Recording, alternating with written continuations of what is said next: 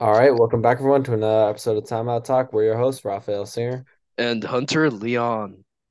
and a lot is going on in the playoffs as we're ramping up to the conference finals. Just one more series to go in the East, but so much to cover. Um, and I guess we could just jump right in by talking about some recent news. This happened just like a few hours ago, um, and that's Monty Williams being fired. Now, this has sort of like followed a trend of top head coaches around the league being fired after, you know, just a couple of disappointing playoff performances. Most recently, Mike Budenholzer with the Milwaukee Bucks. I mean, Monty Williams won Coach of the Year last year, uh, winning 64 games. That's like a franchise record in wins. And, you know, there's no shortage of of of um head coaches who have like found tremendous success just to be fired uh just a couple years later. So, I mean, Hunter, what's your initial reactions to this move? Like, do you think it was justified? And yeah, just what Yeah, uh, man, this is a crazy one because I wasn't expecting it. I don't think coaching has been the problem with the Suns. Uh, I Yeah, think Monty Williams is a great coach, coach of the year in 2022, and he, I think for a long time he's been considered one of the head, head coaches in the game. And I mean, you know, we, you talked about how this trend has been continuing. Another guy that comes to mind that happened to this year, like Nate McMillan, he's the guy we didn't even talk about for the Hawks, who that he uh, was fired after some a rough patch this year and there was a little more to that story than like I think Monty Williams because you know the whole Trae Young controversy yeah, between him him and Trae Young. Uh, but getting back to Monty Williams, I think we're, we're going to talk about the Suns as a whole, and you know moving forward with their loss to the Nuggets in six games. But I think their issues are more a personnel thing. I, I guess the only thing you could possibly say is it's clear that Monty Williams hasn't been a good player coach. Like he hasn't kept the personalities of this team together very well. You know, because you have DeAndre Ayton who's kind of turned a little sour, and um, I guess you know Chris Paul's injury really did hinder them. And like there, I think there's just a lot more that goes into it than go. You can't just point, oh, Monty Williams, you're the reason for this. Because I don't know, all these head coaches being fired, some of the best head coaches in the league, just makes me think nothing's really going to change. They're all just going to be shuffled around to different teams you know, it's not like they're yeah, making these big changes and bringing in new head coaches. They're just gonna like, I'm sure that like a team like, I don't know, the I don't know who's the team that fired their coach. The okay, the, the Bucks could heavily Raptors. pursue. Yeah, the Bucks could pursue Monty Williams. You know, like to me, what's the point in that? You know, you just fired a long-term coach that you have to, you know, try and find some new success, but you, your players have chemistry with these coaches already. They understand the systems. And sure, some things have been working, but I think we've talked about many times in this podcast, coaches are the scapegoat in a lot of cases. Yes. I mean, like you said, this the problem with this team is was never a coaching issue. I mean, Monty Williams is one of the best coaches in the league, and I think that's pretty like unanimous unanimously agreed upon. Um, I think that, you know, as we've talked about time and time again, and as you just mentioned, the easiest way to sort of placate fans and sort of create this illusion of improvement and progress and upward trajectory is just to fire the coach, you know? And I think this sort of comes um like it sort of lines up with the era of player empowerment as we've been calling it because players like receive less and less of the blame for these playoff failures, you know?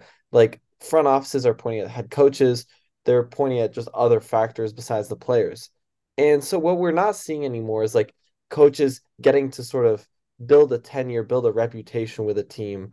We're never I don't think we're gonna really see a guy like Gregg Popovich be able to sort of implement a system that he's able to sort of develop and, and raise players through for five, ten years. You know, I don't think we're gonna have that anymore. And it's honestly sad because it's those kinds of systems that sort of make teams allow teams to be more than the sum of their parts. And I think that this constant fluctuation of coaches is just not good for the sport in general. Um, I don't really know how you would reverse this trend, but it's certainly not something that I like to see. You know, Monty Williams is a great coach. I would have loved to see him stay in Phoenix for five more years, you know? Mhm. I think you touched on something really important there, and that's this idea of like a lack of responsibility on the players' end. Yeah. Uh, certain players have absolutely taken responsibility. Uh, I thought Steph Curry's post-game interview was a class act. You know, there's always those guys who are going to step up and take the blame like him. But then I look at a guy like Kevin Durant, and I feel like he is a guy. Not that we need to start talking about like how his legacy is driven and all this stuff, because I don't like I don't like this idea of like how legacy impacts players and stuff, because I don't think that's what matters in the in these guys' minds and what they're thinking in their head, especially a guy like Kevin Durant, who's very clearly stated many times he doesn't care what other people think. But at the same time, as a player, he needs to be able to accept more responsibility and say, "My bad, I didn't have like Kevin Durant games. You got traded here for all these pieces to be the Kevin Durant that you know teams have seen you can be, and he just hasn't done that. I feel like we're getting we're getting the same thing from the past few years from Kevin Durant. Yeah, And and I, definitely. yeah, go ahead. I was just gonna say, like, we're gonna talk in depth about like the Suns and I guess their failure this year. But I did want to ask and sort of give you a little quiz, Hunter, Mm, on the see. top five longest tenured head coaches in the league. So I want you to is this current yeah, coaches? current current coaches in the Okay. league, and I want you to give me like who they are and also when they started coaching their team. Ooh, the year they started coaching, that's Yeah. tough. But okay, I'm gonna go first. Longest tenured coach in the league, very easy. Darvin Ham. No, but uh, Gregg Popovich is gonna have to be number one. What's the year? You got the year? Let me let me backtrack this. I'm gonna say definitely was coaching when Timmy got there first. So I'm gonna go ahead and say 95. Not bad. 96. 96. Okay, okay. I was close. I was Yeah. close. All I I feel like that's pretty damn good. Yeah, no, Uh, definitely. That was spot on. okay. Uh, ooh, I got a good one in mind. Doc Rivers. Is he on the list? Top five? Oh, I'm sorry. Okay, I meant um with their current team. That's that's what Oh, I'm w not like oh, oh, with the same team. yeah, Okay. sorry. Um, Should have clarified that. damn, that makes this tougher. Steve Kerr is has to be on the list. I feel Yeah, like Yes. is. what number three. is he? Number three. Number three. Yeah. Okay. So when did he get to the Warriors? That would have been 2013. 2014. You're you're basically Okay. line with these. Yeah. You got number Um, what? You got a Oof. guess for number two? Number two. I wonder how long Nick. No, no, it couldn't have been Nick, Nick Nurse because Nick Nurse got there in like 2020, 20 or no, 20, he got there in 2019. Um, ooh, how about Mike Malone? Is he on the list? He is. He's number four. Okay, okay. So that means he has to have been there for less time than Steve Kerr. Steve Kerr was 2014. I'm gonna go 2015. Yep. 2015. Right Okay, okay. Wow. Dude, I was expecting to do this good. No, Number two, I'll give you a you want you want a huge hint? uh, not huge. Give me Okay, okay. conference. He's okay, he's in the Eastern Conference. Eastern Conference. Yep. Current team, Eastern Conference. Okay, let me eliminate teams. It's not going to be Hawks. It's not going to be Celtics. It's not going to be Nets. hmm Ooh, I just got it. It's um, who's the Knicks head coach? Oh my God, it's it's the Knicks head coach, is it not? It's not that's a Am I wrong? it's not Tom Thibodeau. Because if you remember, Oh, Tom was Thibodeau. But is he five? around. Is he number five? He's not number five. He was Oh, brought in. I think, in 2020 uh, as a head coach. Oh, oh, oh, you know who it could be? Who? Is Rick Carlisle. How long has Rick Carlisle been around? No, he's been there for a while, but if you remember, he was with Dallas and then he got fired a couple years to bring in Jason Kidd, and then he got picked You're up. right. uh, Yeah, yeah, yeah. That this was. one is Oh, oh my God, tough. I- I'm crazy. Yep. Hey, Spo, it's Spo. Yeah, it's slow. It's slow. That that that's a bad on my part. That's very clear. Spo's been in the league for a while. He's one of the best coaches. Uh, Definitely. We'll talk about him for I'm gonna sure. go ahead and say Spo was. He's relatively young, and he's after Popovich, but before Kerr. 2010. I'm gonna say same year as LeBron. 2008. Not bad. Okay, okay. Now, this fifth one, I'll give you a hint. Uh, they were a playoff team this year. Playoff team this year. Okay. Uh, this is not very obvious. okay. Is it? Hmm. Okay. I'm gonna throw a shot in the dark with this one. Ah, this is tough, man. Tyronn Lue. Ty Lue. No way he's been around that long. Okay, No, he no no, it can't be Ty Lue. It can't be Ty Lue I'll tell you. because the Clippers They recently got him because Doc Rivers. Mhm. Uh, is Bud? Was it Budenholzer? It was not Budenholzer, and they're still Okay. coaching the team. They're what? They're still coaching this team, Okay, they're still coaching this team. and they were a playoff Um, team out west. That's a big hint. West. I'm, were we talking about him? Was it Monty Williams? Not Monty Williams. Oh, wait, wait, wait, wait. Hmm. It's they're not like a super long tenured coach. That's the thing. Like it's this one. I'll give you a big. It's like we're hired in 2019, so it's like Oh, it's so this is re okay. Oh, you know what? I think this. I know who this could be. Is this um Mike Brown? it's not Mike Brown. Mike Brown was just hired. Wait, no, hasn't he been there for? Oh, you're right. Oh my God, I'm. That's bad. Oh my God, this is. I look bad to the. I look bad to the listeners. 2019. Who is who the hell was hired in 2019? Give. You said the playoff team out west. Who have I gone through? God. You live. You Uh, eliminated the Suns, the Kings, yeah, yeah. the Warriors because It can't be the Lakers. It can't be the Rockets. They just hired Ime Udoka. I, I said I said uh, a playoff team. The Rockets are not a I know. playoff. Okay. Oh, playoff team. Is it Taylor Jenkins? It is Taylor Jenkins. What? I would have not gotten that. No, but That's okay. The the whole point of this game, and also great job. Clap it up. You did pretty well actually on that. I, I got the first three pretty easily. the whole point of that is like these top three guys, right? Popovich, uh, Spoelstra, Kerr. These guys have been able to develop and incorporate like systems where players have really thrived and flourished under. You know, Steph Mhm. Curry broke out and like became who he was in Steve Kerr's system, where he had the green light to sort of take the shots that he he did and like become a unanimous MVP, you know, champion, all this thing.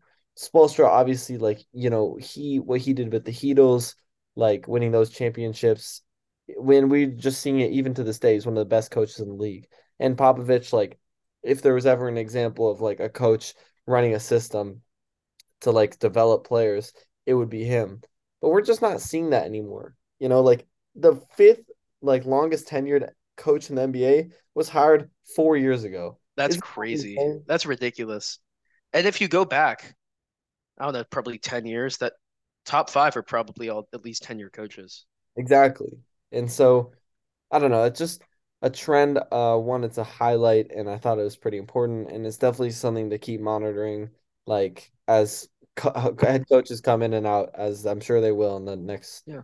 few months and years. I'd also like to talk about the fact that it's not just players grow under coaches, Cro coaches grow as well. So Mhm. if you have a coach, especially first year or second year coaches, I understand it's a little bit of a different situation if you hire a guy like a Doc Rivers or you hire a guy, I don't know, somebody who's a lot of experience, a Quin Snyder, and they don't perform well. That's different than if you hire a new head coach and then just fire them a year later after they do bad.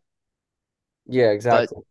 but even not only that, but players and, and coaches develop relationships and they grow together and the trust grow, grows and the chemistry, just like players with players.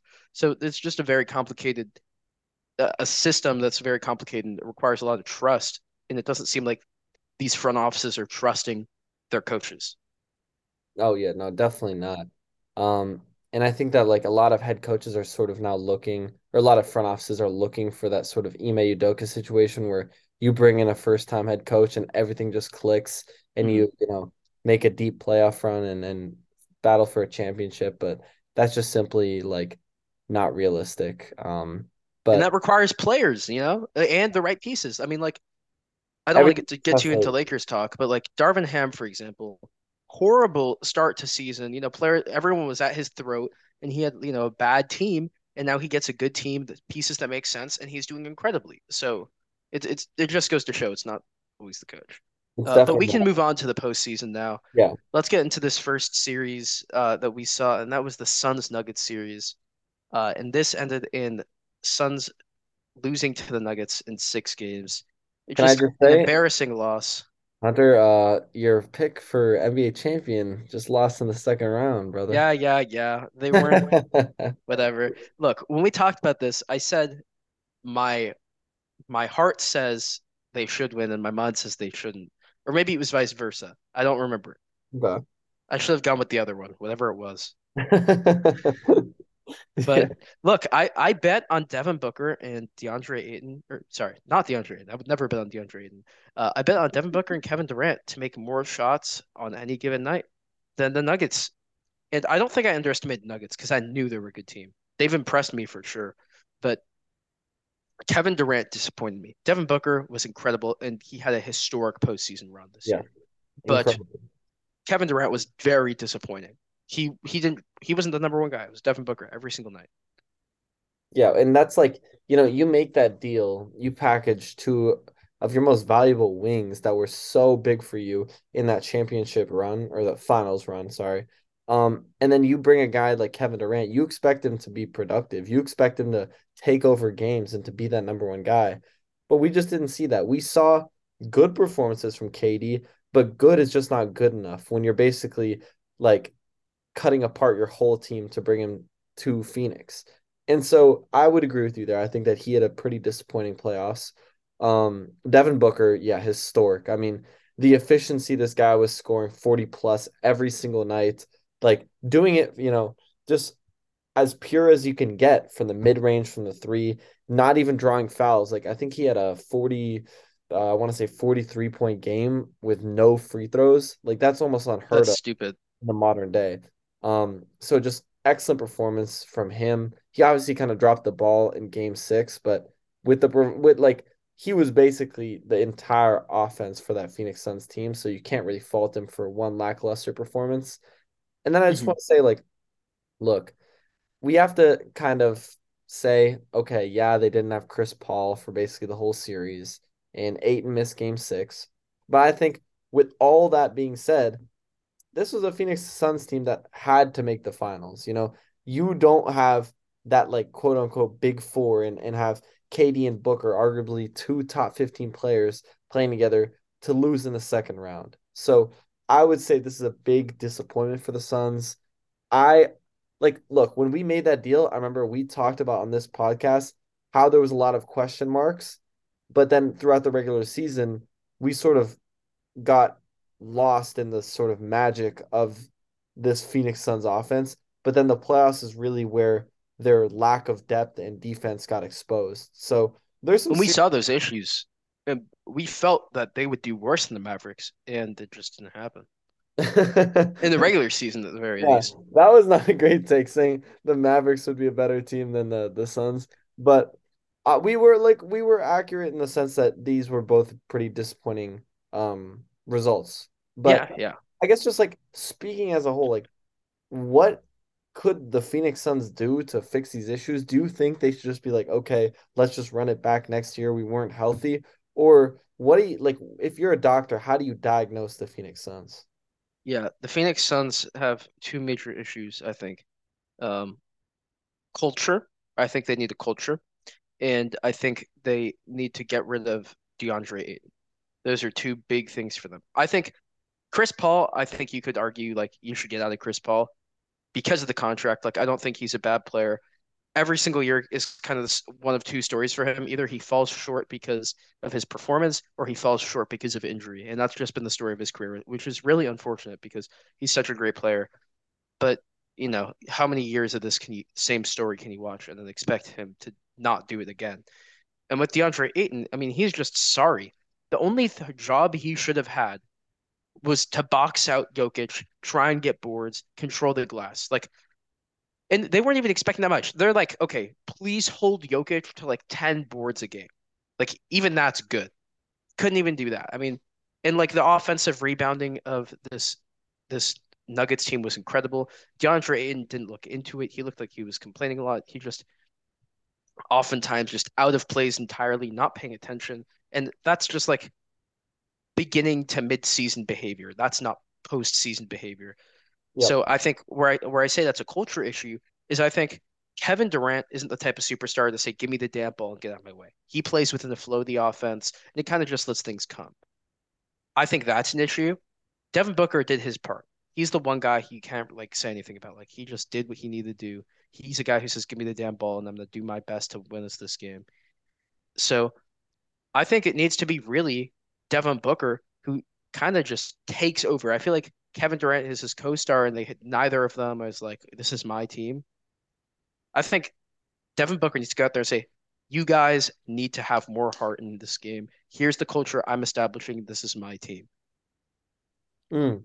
I, I think they need to have a cultural shift, and maybe the coaching change will help that as well. If they have a coach who's more about energy and culture, because obviously Monty Williams is a very laid back coach who doesn't really kind of provide those sorts of things. Maybe so. And honestly, like I'm glad you mentioned Ayton because I agree. Like I think coming into this, we were talking about how Ayton is a soft player. Like he is not a guy that you can rely on in the playoffs to step up to the physicality to take over games. He's just not that type of player.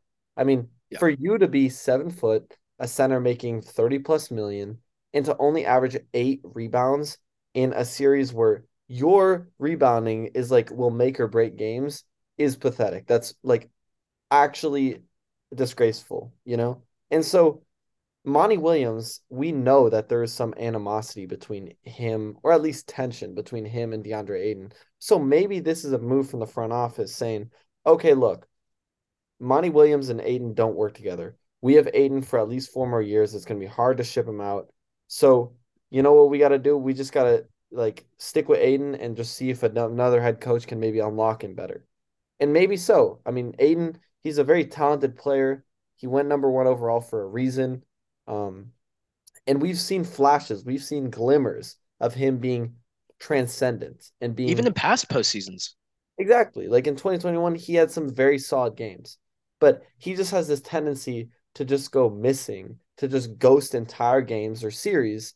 And that's just not that you just can't have that from a guy who's supposed to be your basically number three best player on a championship contender. So I think that's the the big question this offseason is DeAndre Ayton. And then also filling out this roster. You need to get some yeah. really quality role players here because wings especially. Their lack of depth like really, you know, bit them in the ass this series. They were relying on like Torrey Craig and Jock Landale for like key minutes to produ- provide production on the offensive end, and like that's Damion not... Lee was getting the most minutes off the bench.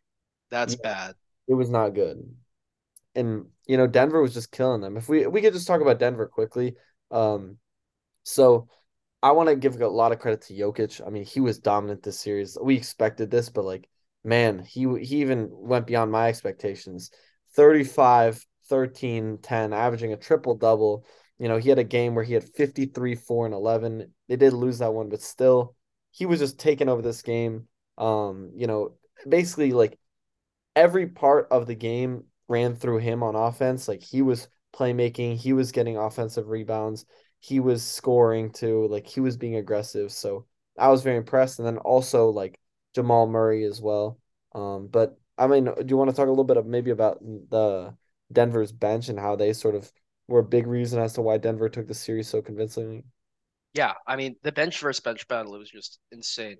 Um, I mean, you're get having to play if you're the Suns. Um, sorry, one second. I'm just looking up the minutes played from some of these bench guys for the Nuggets really quickly. While like you I haven't watched the games, but I just want to be accurate. While you um, while you do that, I just want to say really quickly. I think yeah, this game was a lot more. This series was a lot more lopsided than the sort of score suggests. It went six games, but really, like this could have been over in five.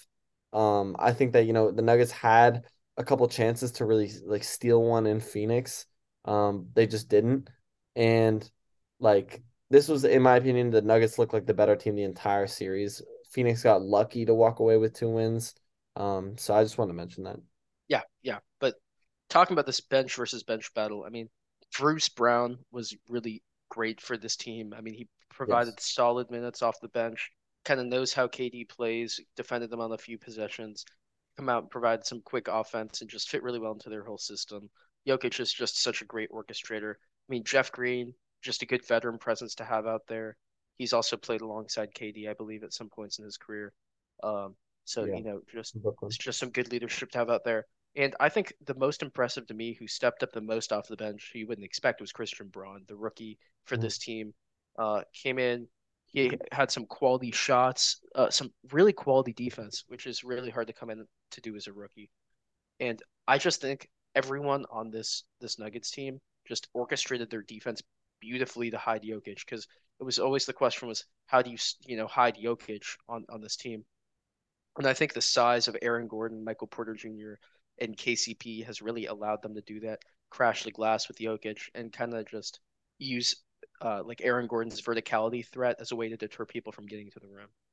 Yeah, no, definitely. And I I want to say like Michael Porter Jr. had a, a, couple of great games this this season or not this season, this series. Same with KCP. Um so honestly, like this Nuggets team is legit. I think people sort of kind of view them always as a one seed, um, as like a fake one seed, quote unquote, or like, you know, kind of like the Utah Jazz a, a few years back where they weren't going to be a real playoff contender. But no, this Nuggets team is a legitimate title threat. I mean, they have a superstar in Nikola Jokic, a perfect complementing cast. And I just think that, you know, this team is extremely well coached as well. We want to talk about coaches. Michael Malone is one of the best there is. I think one thing that's very emblematic of his coaching style is like this guy maintains intensity throughout the game. Doesn't matter when. They were up 30 and then the Suns cut it to 20 and he's yelling at his team he's saying, "Guys, if you want to win this, we got to keep that intensity." Like he's yelling like they're down 5 at the end of a game 7, but yeah. you know, they're they're coasting to a win. So I don't know if you saw but he like they interviewed him, but he had no voice to interview with. He was like, "Yeah, I, I get, I, I, am trying to save my voice for the game." yeah, so like that's the type of intensity that they have in the Nuggets, and honestly, they're just a fun group of players to watch. I'm a I'm a fan of this Nuggets team. Not at not for next series though, because you know Lakers are playing them. But yeah, no, props to them, and you know props to Nikola Jokic. I think that a lot of people had doubts about him and whether he could like deliver in the playoffs, and I think that he sort of put those um, doubts to rest. Yeah, I, I don't think necessarily people had doubts about his actual play. I think people had doubts about if his play would translate to postseason success. Yeah, I mean, like if he could actually win in the playoffs, mm-hmm. like yeah, which he's shown. I think also surrounding him with good role players and good wings has been the difference because I don't think this team has had this many good quality defensive wings well, I just think I think it's more of it's more of a health thing. Like I don't think that that too. Know, Murray and Porter Jr. have been healthy since 2020, and when the bubble were, they made you know the conference finals before. We were seeing a very similar story. You know, um, a lot of teams that are making the conference finals were the same teams that made the conference finals in 20- possibly all four. Possibly yeah. all four. We'll talk about the next series though, uh, and that is the Miami Heat beating the Knicks in six games. This mm-hmm. was a tough fought series, just a really gritty series. Uh, just one that was actually really fun to watch, kind of like the grind, like the defense and just the toughness. Um, so just give me your thoughts on this series. What do you think of the Heat moving forward, and what do you have to say about some of these Knicks? Like some guys that pop in mind, you know, uh, Jalen Brunson had an incredible series. What do you think of Julius Randle? Uh, just tell me all about that. Yeah, I mean, this is like obviously a pretty like historic rivalry. Um, like they were they went at it really in the like 80s and 90s. And this series kind of felt like a blast from the past, almost like pretty low scoring games, very defensively minded, really like, you know, teams had to battle for uh every bucket, very physical. And so, like you said, it was a very entertaining series to watch. I think that the Heat, though, were a much better team th- through and through. Um, I don't think I, I, don't know. I'm just I don't think a team that relies on Julius Randle as a number two option is ever really going to make it too far. I was impressed like thoroughly though by Jalen Brunson. Let's just give him his flowers. A lot of people were sort of doubting the contract that the Knicks gave him after he had that sort of breakout playoff performance last year in the playoffs. But you know, we got to look at him right now. I, I'm when I see Jalen Brunson right now, I kind of see James Harden when I when he went to the Houston Rockets. We're talking about a, a six man mm-hmm. who sort of got a big deal being the star of his own team, and they're just sort of emerging and, and becoming a transcendent talent. And you know, you can't say he didn't do anything except play incredibly in this series. He was their best player in basically every single minute he was on the floor, delivered scoring, playmaking, even getting some boards, even though he's a smaller guy. And you know, doing his work on the defensive end as well. So big props to Jalen Brunson. I think that some of the other guys stepped up occasionally. RJ Barrett had a good series which is very encouraging to see if you're a Knicks fan. Josh Hart sort of did all the little things. His shooting was kind of off, but you know, that's going to happen. Um, I just think that, you know, they needed more from those those other guys around them. Like guys like Quentin Grimes, Immanuel Quickley. Those guys really were nowhere to be seen this series and they needed them. I don't think that, you know, that for this Heat team, if you want to talk about them a little more, this is a team that's missing Tyler Herro, missing Victor Oladipo, key rotational guys, and yet they still kind of won this one pretty handedly. So I mean, they even missed Jimmy Butler in this series for exactly, they missed him game two. So like talk to me about what you saw from Jimmy Butler and his Miami Heat. Yeah, I mean, I think this was a really good series for Gabe Vincent and Max Strus. They just both stepped up at different times, hitting shots, kind of stepping in, especially in game two where they almost went up 2-0 going back home against the Knicks. I mean, this was just a great series for all the role players. This Heat culture really did feel real. And Kyle Lowry um, to come off the bench in the second half of this series was great. I think starting he was all right, but you know you put Gabe Vincent and Max Strus together because they were both playing so well, and Kyle Lowry did an amazing job being that sixth man, uh, you know, getting charges and playing defense and being tenacious and doing all the things that Kyle Lowry does and still hitting some shots. Uh, Caleb Martin played really well in this series as well. I think he provided great minutes off the bench. And also, let's take a minute to talk about Duncan Robinson because this guy came in getting no minutes this entire year and just lit up the three point line and really did show, hey, maybe I am worth my contract a little bit. Um, you know, he stepped up really well for Tyler Herro. And I think this was just an entire team effort. I mean, Kevin Love even had games like where I was like, whoa, that's like, you know, a little bit of a throwback. I see Kevin Love has 14 rebounds in this, you know, a game or something like that. And then, I mean, you can't talk about this team without talking about Jimmy Butler. Bam Adebayo had a great uh last game. He had 23 points, nine boards. I just felt like there's only positives to talk about this team. Like the only person like I can't say anything about is Cody Zeller, but like it's Cody Zeller. Come on, like what am I gonna Yeah. say about him? Uh, so like I just thought everybody played a big role, and they just had collective wins, and I felt like the Knicks couldn't be a collective unit that was winning together. That was more individual. Yeah, I agree. I feel I feel like a lot of the times I was like, all right, Jalen Brunson, bail us out, or Randle trying to make something happen. But I think the Knicks are still struggling to sort of find that cohesive offense that, you know, allows them to get just easy buckets or, you know, to allow guys to just sort of hit shots in rhythm and play within a system. I think that's something that, you know, they can look to build upon. Because you see Miami, they look pretty comfortable throughout the series, you know. They just sort of were playing the offense, playing their system, obviously incredibly well coached under Erik Spoelstra, and that just allowed the role players to hit three point shots. You know, I think Miami really just like shot them out of the water in this series. Um, so also one thing that the Knicks sort of lacked was were those kind of knockdown shooters. Um, that was a big struggle that they had. Immanuel Quickley didn't have a good series. yeah, so like he's supposed to be that guy that spark plug off the bench, but still, I would love to see the Knicks pick up a, a just a dead eye sniper this offseason uh, because I think that would really be a useful piece for them. Um, but yeah, credit to the Heat. Their next man, uh, next man up mentality is pretty much unmatched. They got guys out there that I've never heard of. Haywood Highsmith giving them very quality minutes in the Yeah, playoffs. And so big credit to Miami. And honestly, we owe Jimmy Butler an apology because I I think, don't. okay, well, I'm just saying NBA world as a collective because we Yes, all I kind of like, we all kind of wrote him off, like, didn't really consider the Heat to be serious contenders um, when they were, you know, battling for the play-in and had those early season struggles in the regular season. But you know, here they are, eighth seed, second time in NBA history, making the conference finals. It's incredible. And you know, they got a real chance of making it back to the NBA finals.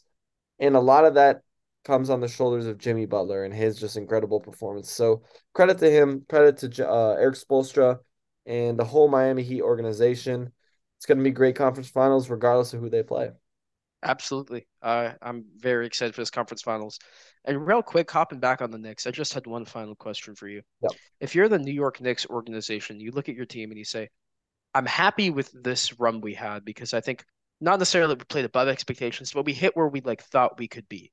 Yeah. But how do you move forward from there? I think for the Knicks right now, this is where you're like, okay, we have our solidified star in Jalen Brunson. Now we just need that complementary star that we know we can rely on. You know, every every great star has their best co-star. You know, even in these playoffs, Bron has AD, Butler has Bam. Who I'd say AD has Bron. I don't know, okay, I'm just you know just yeah, yeah, um, Jokic has Murray, but you know Randle goes MIA too much for Brunson to really rely on him like that. So I think that, you know, the Knicks got to be monitoring some of the star players' situations around the league. Maybe this is the year Dame finally does get traded. In that case, their name has to be in that uh in the raffle for that. You know, they obviously missed out on Donovan Mitchell, but you know, a guy like that would be perfect for this team. So that's how I think they can make that next leap up. And I think this was a very successful season for New York as well. So nothing to be ashamed of. yeah, absolutely. But let's move on to this next series, uh, my personal favorite, uh, and one we both had actually predicted correctly. Seems we keep predicting these Lakers series right. Lakers Yep. beat the Warriors in six games. Uh, I think, uh, you know, this was a series that looks closer on paper than it was.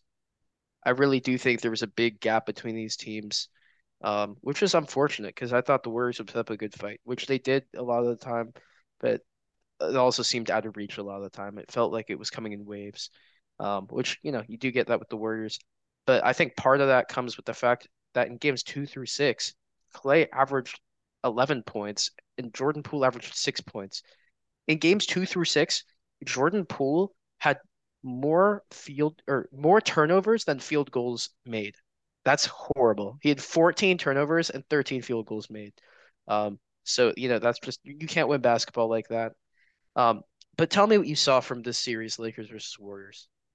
I mean, what I saw from this series was the Lakers' depth. Like, honestly, I saw the Lakers as being one of the best coached and deepest teams in the NBA.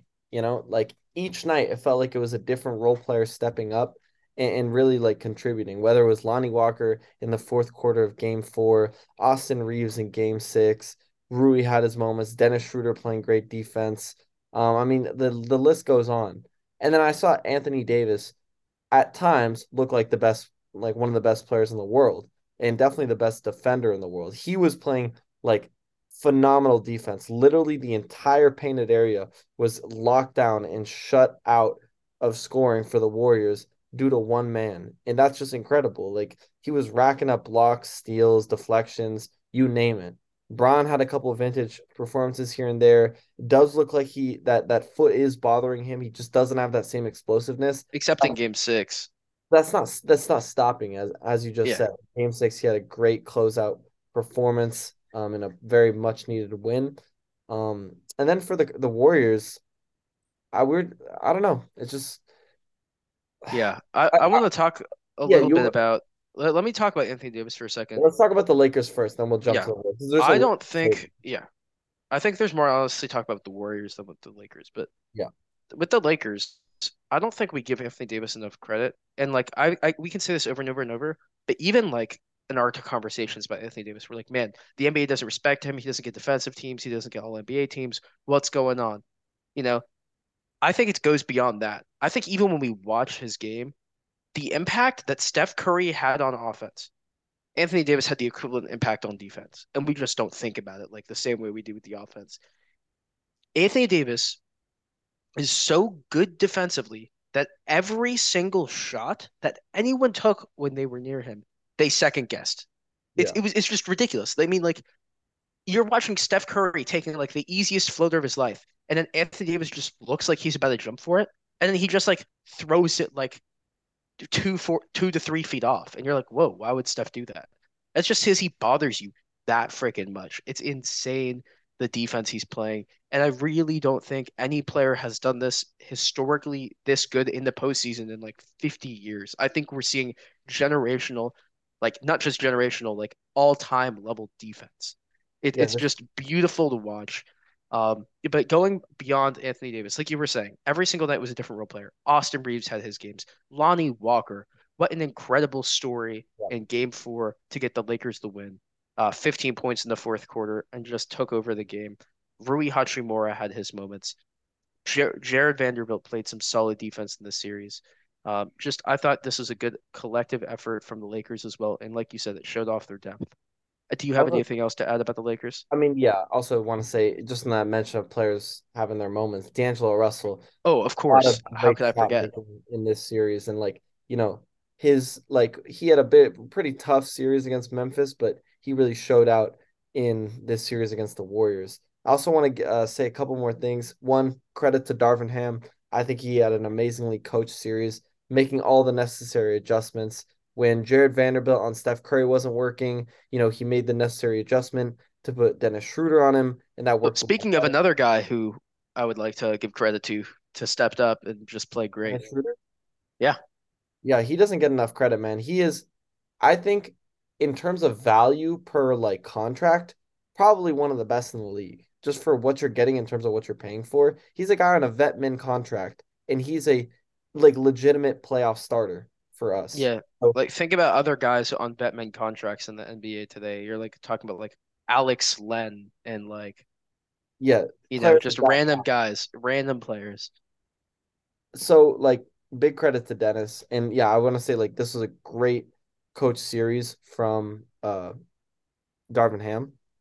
credit to or I want to give a apology to Lonnie Walker because I think it was literally on the last episode we were talking about how he wasn't in the rotation anymore, he didn't fit, and that all seemed to be true, but you know, the expression is correct. You got to stay ready so you don't have to get ready, right? And this was a guy that stayed ready. He came in at the fourth quarter in garbage time. Darvin was impressed with what he saw, put him into the game the next game, and he just impressed and took over and single handedly pretty much won us that game four in the fourth quarter with his shot making. Um, and so credit to him.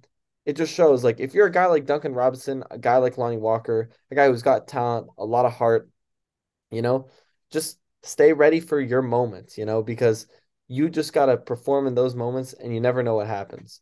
And yeah, so and he's a he's very a really great dude.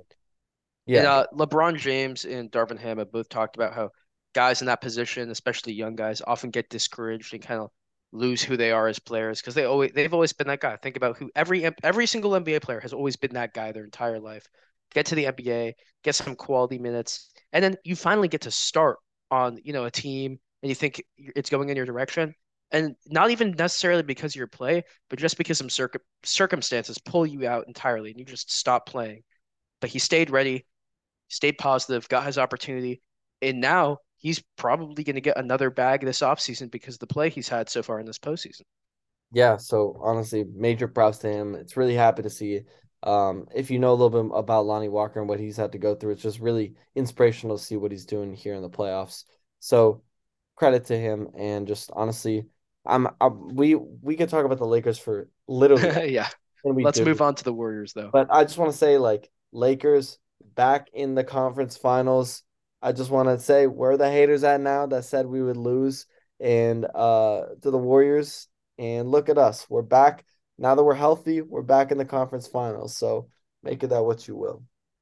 Absolutely. All right, let's get let's get some Warriors talking here because there's plenty to talk about them. Yeah. I want to ask you first.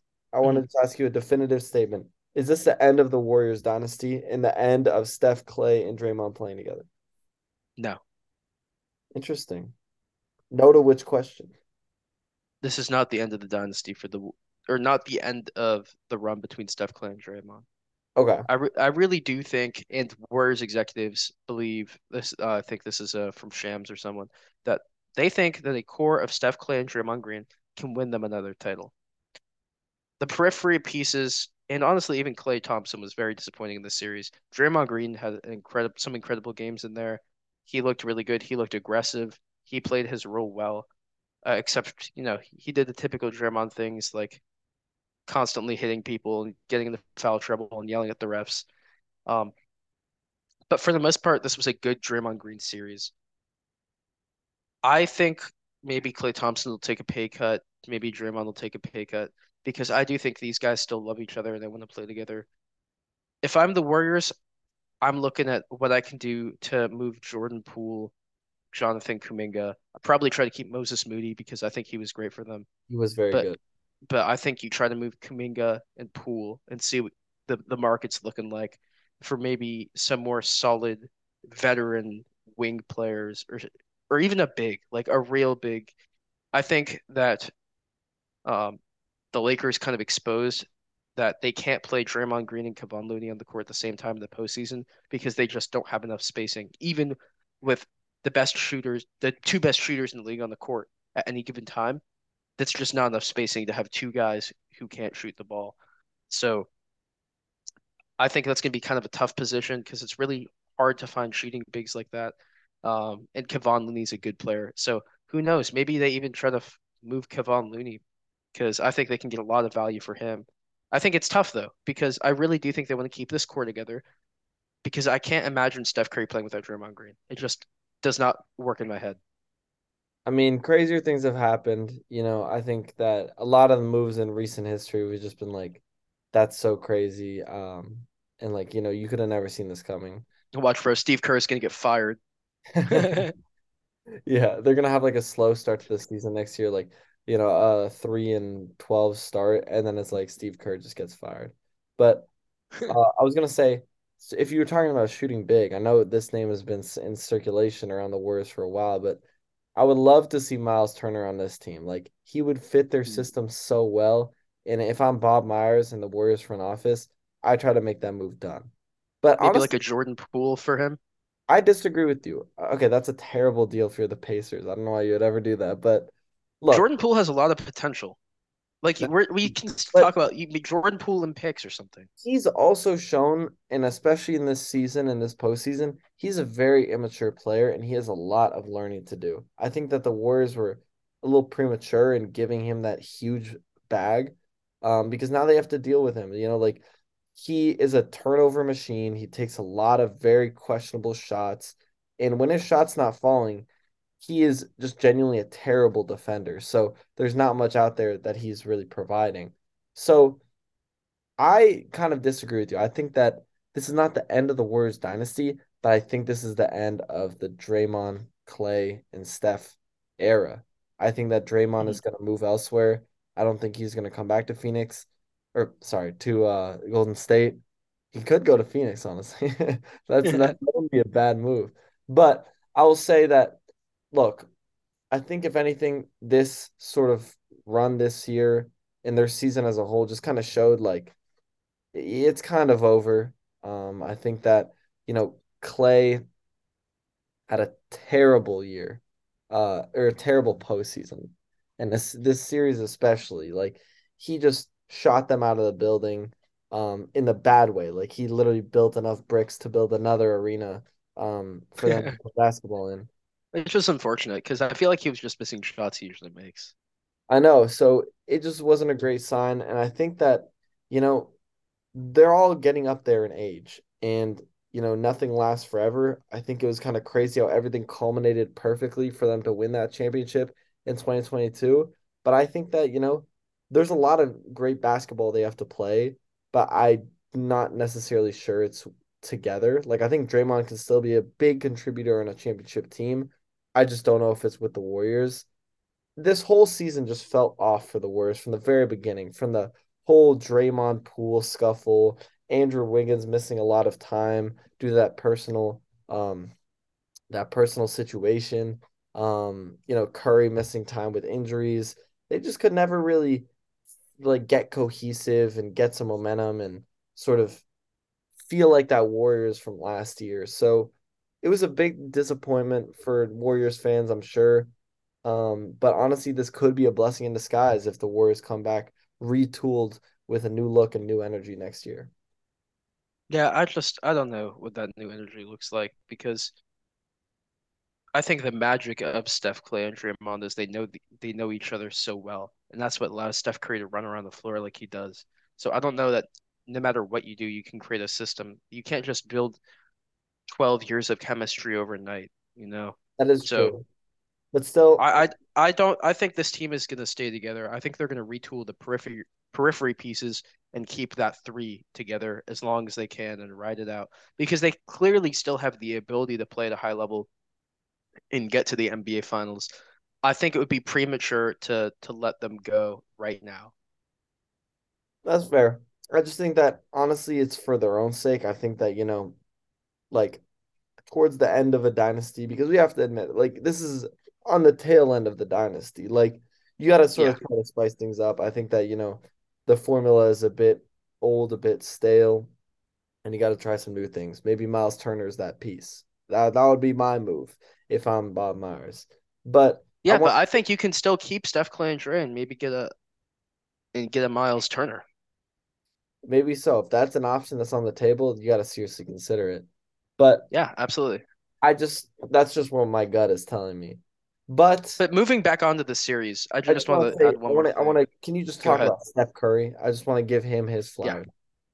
Oh yeah, I was gonna actually get into giving some guys their flowers, but man, Steph Curry just ridiculous in this series, hitting some incredibly tough shots.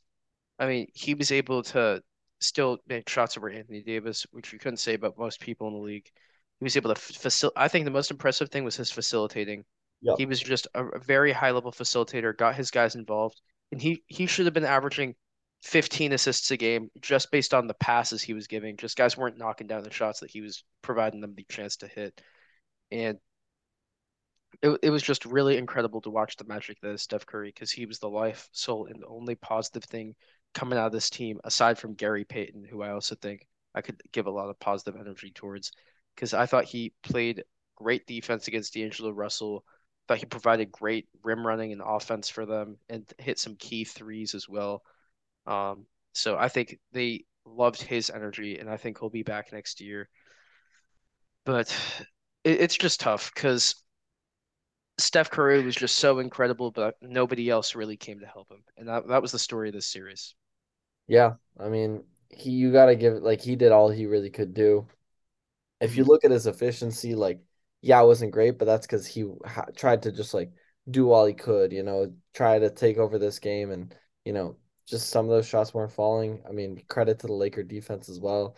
But yeah, Steph Curry had a masterful series, um, in every regard. Like his playmaking was so dominant. He was winning some games and spurring Warriors runs without even ha him having to score the ball, which was incredible to see. So yeah, I think that besides that, not not too many positives. I mean, Looney had an okay series. Wiggins had an okay series. Um, I think DiVincenzo had a couple bright moments here and there, but Mo Moody had a couple great, uh, gr some good moments as well, and I think that's encouraging, especially because he's one of those younger guys. But yeah, besides that, um, not not great. But we can move on to talk about the last series in the second round. Boston versus Philly. This one's going to be finishing up tomorrow with a game seven in Boston. This series is all Yep. knotted up 3 3. So, first, Hunter, who do you have winning this game tomorrow? And what have you seen throughout this series that's sort of informing that pick?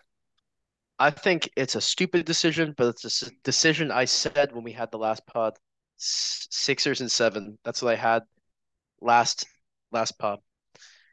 From what I've seen in this series, I think the the Sixers very well can win this game. I'm, not just saying it's a stupid pick because I don't think they can. I think it's a stupid pick because I think the Celtics have been really good, and Jayson Tatum has been had such a strange series, but he's been good down the stretch of games. Um, Jaylen Brown has been super consistent.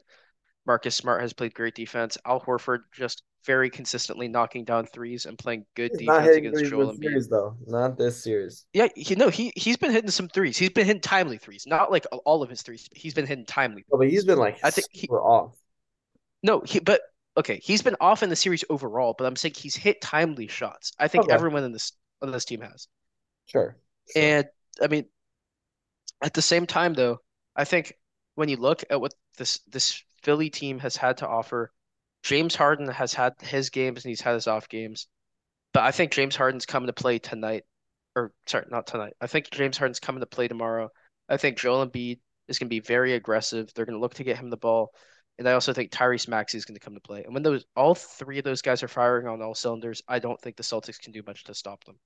But we haven't seen that. We haven't seen all three of them click together. We've seen Yeah, Harden and Embiid play together, but like play well together, but that didn't even translate to a win. So I think that's that look, what I saw in game six, I think that was the Sixers' best chance by far. They were leading that game. basically the whole way through. Tatum was having a horrendous night. And then they just kind of collapsed in the fourth quarter. Literally looked like they gave up. They were walking back on defense, like moving extremely lethargically, like they were already ready, getting ready for that game seven, which was incredible to see because the game was still within reach. And I just, Doc Rivers, as a coach, has a tendency to collapse, and his offense just get just Yeah. gets incredibly stagnant. And it's hard for me to place my trust with Doc Rivers. The Celtics have not been a very encouraging team throughout the series. They've looked incredibly flat at times. Tatum has been super slow to start these games, like one point in the the half slow. Um, Yeah, I mean, like a team they probably should have swept the Hawks won two games. Like that's like yeah, pretty unacceptable if you're Boston. and I and I said this last time, I'll say it again. This team is not the same team that they were last year. I think even if they win this series, they are losing to the Heat. Um, but I actually do think they're gonna win tomorrow. Unfortunately, I'm not a Boston fan, and I I mean for obvious reasons. But I think that, you know, at home I think Tatum is going to look to get going early. I think he realized like, you know, he can't have one of those stinkers of uh, halves. It just makes things much harder um But the his thing is, he has been looking to get going. He's just been missing his shots. He's like going know, over like look, 12 in the first half. law of averages, right? He's going to start they're Yeah, going to start falling. It's not like he's getting bad looks. The shots just aren't falling. And Brown like as you said, he's been Mr. Consistent. Credit to Malcolm Brogdon as well, like six man yeah, that's the another guy. he's been watching him play, he's just so solid, you know, so fundamentally sound. He'll score in the least flashy way possible, but he does like almost everything right. Marcus Smart's been playing great defense. Rob Williams in the limited minutes he's been in, like, has been productive. Um, Derrick White has been pretty decent as well. yeah, and so like, look, I think that I could very well see the Sixers winning this, but it would take a lot more. Like, I think seven out of ten times Boston wins this, and so I just gotta roll with this. I gotta roll with the percentages here. Yeah, I th I think that's fair. I mean, Boston definitely has to be favored. But I don't know. I think that Philly can pull this off. I think it's going to require a good game from Tobias Harris, which we have not seen really this series. But he's I been pretty think missing. He's he has been missing, which again I think that's an, maybe a lot of averages too. Maybe he has a good game, steps up in game seven, um, which I'd bet on Tatum over Tobias Harris any day. But I I do think that this Philly team has more potential improvements to make than this Celtics team. Like I in think I think it's close. I think it's close, but I think the the biggest adjustment for this Boston team is Tatum just has to start playing good. I think there's a lot more things you can look at with this Philly team and say, okay, he's playing bad, he's playing okay, he can play better. I, I just think there's more possibilities also for them like to look, elevate their their play. look, as I mentioned earlier, like Al Horford has been shooting dreadfully, and this is a guy that normally is a knockdown shooter in the playoffs. So if just a few of those shots start hitting, like this is a drastically different series. And I think that, Yeah, as I said, the biggest nightmare for the Sixers is within their own coaching staff, Doc Rivers. Because even if they're up late in the fourth quarter, that is a very susceptible lead. And, you know, they could crumble at any moment. I was gonna say that's one coach where I feel like justifiably could be fired. yeah, and I, honestly, I think Sixers fans, you know, would be like happy all around if if he was. But I I'm going to be rooting for Philly tomorrow. I hope that they Me win, unfortunately, I think this is going to be Boston winning. Um, so let's just give our predictions for the conference finals here. So Nuggets, Lakers, and then I guess we'll do a, a both like Sixers, Heat, and Celtics, Heat. Lakers and six again. I'm gonna go Lakers with six six six going through the Western Conference. I think they can do it again. Who you got, Rafa? got Lakers and six. We're Very on the same page. pick, but yeah, well, I mean, like, Look, I think I think it's realistic. I think I've seen a lot online of like, oh, Nuggets in five, Lakers in five. This is a very close series, and I think it's a six or seven game series, and I think each game is going to be close. I like some of these six game series I've been like, oh, one team really convincingly won. This is going to come down to the wire in the most of these games. Yeah, honestly, I'm I'm even tempted to go seven here. I think that, you know, Jokic is gonna have games where he just takes over and just like, you know, he's one guy that I think AD can slow down, but he's never gonna be able to fully stop because Jokic's game just relies on such finesse and, you know, being physical with him, it only is gonna slow him down, but he's gonna get his production going regardless. So honestly, I'm gonna change my pick slightly. I'm gonna go Lakers in seven, actually. Oh wow, big pick to win in uh, in Denver. But I will say it's been pretty interesting this year. The Lakers and the Nuggets split the season series. Um, Anthony Davis did have a great, great uh series against the Nuggets this year, but it's been close. This is a really close battle. Didn't, but didn't we have Westbrook when we beat them? Yeah, we did. So it's a very, very different uh team with a grain of salt, a big grain of salt. Yeah, and I uh, say, uh, make a just say one thing.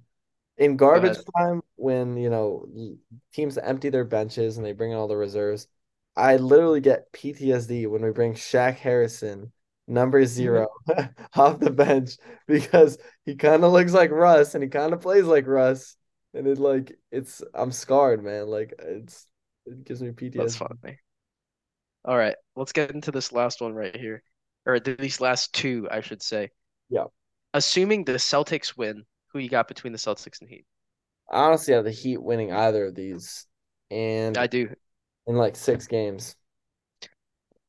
Wow. I think the Heat are a better team as well. I'm gonna take the Heat in seven against the Celtics. I think that's a close series. We've seen what that looks like, and I think this time the Heat just slightly bested them, just like the Celtics slightly bested them last time.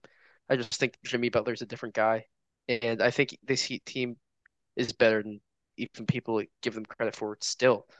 Um, what do you got if it's a uh, if it's a Sixers Heat series? See, the problem here is I I don't know. I can't really trust Bam Adebayo to do anything against Joel Embiid. I think he would have a phenomenal series tearing that one up. But also, conversely, who's stopping Jimmy Butler? I don't think the Sixers really have a guy for that. Um, and so I would still take Heat and six. Um, I think that Heat are okay. Wait, I, I'm gonna revise my pick slightly. I'm gonna say the Celtics win this one in seven if it's Celtics Heat, but then the Heat would beat the Sixers in six. Just because That's interesting that you say that. missing, missing Tyler Herro and Victor Oladipo, I think, are, are really gonna like be highlighted in a series like that where depth is really important. Yeah, that's interesting because I kind of have the opposite. I'm gonna take my Heat and seven against the Celtics, but I think Joel Embiid is unstoppable in that series because Bam Adebayo, sure, he's a great defender, but I just don't think they have enough. Um, and they have no depth at the center position for the Heat. Uh, so I'm taking Philly in seven in that series. I think it's, I don't know, man. I, I, it's hard for me to imagine Jimmy Butler mid-range and free throw line kind of shots beating out Joel Embiid just dunking every time. I mean, we'll have to see. But the thing, the problem with that though is I'll just say, Joel Embiid is not the type of guy to go dunking down the floor every single time. He's a guy And he also is injured right now, so we'll see. yeah, sometimes he settles for the three and for the mid range, kind of like AD, you know. So just want to Yeah, put this is out there. But I guess All right. that's it to call it. Thank you all so much for listening.